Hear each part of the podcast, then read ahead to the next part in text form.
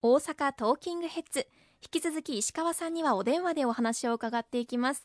どうぞよろしくお願いします。よろしくお願いいたします。公明党参議院議員の石川博隆でございます。どうぞ引き続きよろしくお願いいたします。お願いいたします。さてオープニングでも少し触れましたが現在国産の経口薬をできるだけ早期に導入したいということで塩野義製薬が開発している飲み薬があるんですよね。そうですね。ご案内の通り昨年の年末にアメリカのメルク社の経口薬が特例承認が日本でも降りて処方が始まっております。これについては160万回分確保する予算措置もさせていただいております。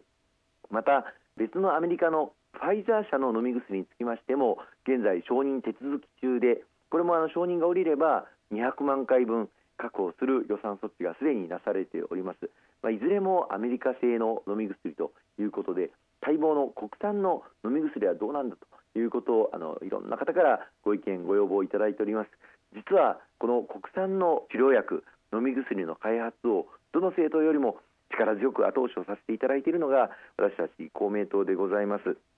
今現在塩野義製薬さんの飲み薬の開発が最終段階に来ておりますがこの状況つぶさに塩野義製薬の社長様自ら公明党の会合にお越しをいただいて何度もご報告をしていただいたりあるいは抱えておられる課題について赤裸々にお話をしていただくあるいは政府に対するご要望なども承って政府に対して強く私ども公明党から働きかけをさせていただいているところでございます。ぜひとも一日も早くこの国産の飲み薬開発が終了しそして承認手続きに入っていけるようにまた塩野義製薬さんは春までに100万回分のこの飲み薬を生産できる体制もすでに整えていただいておりますので承認が下りれば直ちに日本国内で必要とされる方々のお手元に届くという体制も組んでいただいております。世界中から引きがあるともいうふうにも聞いておりますので日本で承認が下りなければせっかく日本で開発をしていただいた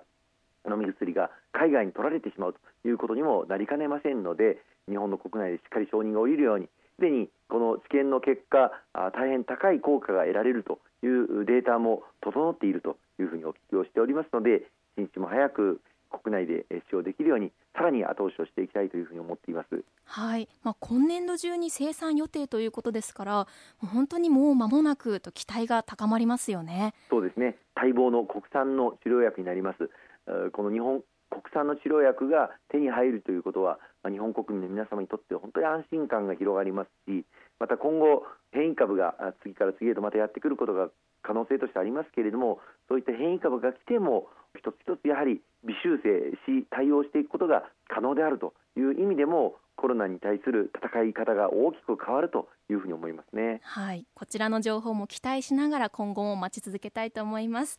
そして先日石川さんはインテックス大阪に開設された大阪コロナ大規模医療療養センターに行かれたそうなんですよね、はい、最大1000人の軽症中等症の方が安心して療養できるように個室にテレビや冷蔵庫もつき洗濯ルームやシャワー室も整備されているということなんですが。そうなんです、はい、あの先日1月の下旬に住之江区にありますインテックス大阪に開設されております大阪コロナ大規模医療療養センター。この開設直前の準備状況を視察確認に行かせていただきました。1月31日から受け入れ開始となっておりますが今おっしゃっていただいた通り最大1000人の軽症中等症の方を受け入れることができる施設でございます。お子さんも一緒に受け入れることが可能な施設でもあります。まあ、それぞれ個室になっておりテレビや冷蔵庫もついていますしまた洗濯ルームシャワー室も完備されているというものですので安心して療養滞在することができるというものであることを確認をさせていただきました。はい、また先日お話しいただいた事業復活支援金についてなんですが今週から申請手続きがスタートしたんですよね石川さんの SNS などを拝見しているとまだ知らない事業者の方も多いようなんですがこちらはいかがでしょうか？はいありがとうございます。あの昨年の年末に成立をいたしました令和3年度補正予算の中で公明党の強い主張で盛り込まれた新たな支援策事業復活支援金の申請受付が今週1月31日からスタートいたしました。これは先日もあのお伝えをさせていただきましたけれども事業者の方々業種や所在地を問わず給付対象となりますがあの私も商店街を歩いて状況を伺ってこの事業復活支援金申請手続き始まりましたよというのをお伝えしてもご存じない方が大変多いというふうに実感をしております。昨年の11月から今年の3月までのどの月でも結構ですのでいずれかの月の売り上げがコロナ前に比べて30%以上減少している場合に対象となるというものでございますのでぜひ多くの事業者の方々にご活用していただきたいというふうに思っております。以前あった支援策の一時支援金また月次支援金は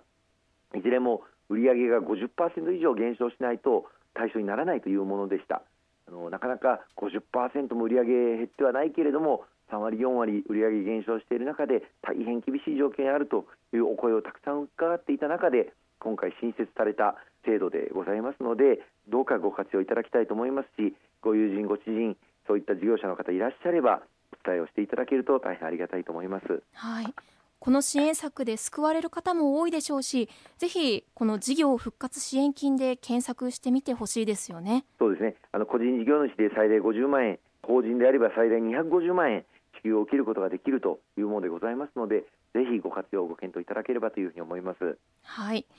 そして石川さんは大阪各地を今後もまあ、走り回ってコロナ禍で難しい面もあるとは思いますがさまざまな問題に取り組んでいかれるということなんですよね。そうですね。あのこのコロナ禍で抱えておられる課題は本当にあの業種によっても地域によっても千差万別です。それほど大きな影響を受けてないという事業者もあれば甚大なる被害をあの受けているという事業者もいらっしゃいます。もうこのままでは本当に倒産するしかないんだという悲痛なお声もたくさん伺っております。そういった方々お一人お一人に寄り添って支援の手をまた政治の温かい光を届け続けてまいりたいと決意をしておりますのでよろしくお願い申し上げます。はいよくわかりました。ありがとうございました。大変ありがとうございました。今日は電話での参加となって、えー、ご迷惑をおかけいたしました。来週もどうぞよろしくお願い申し上げます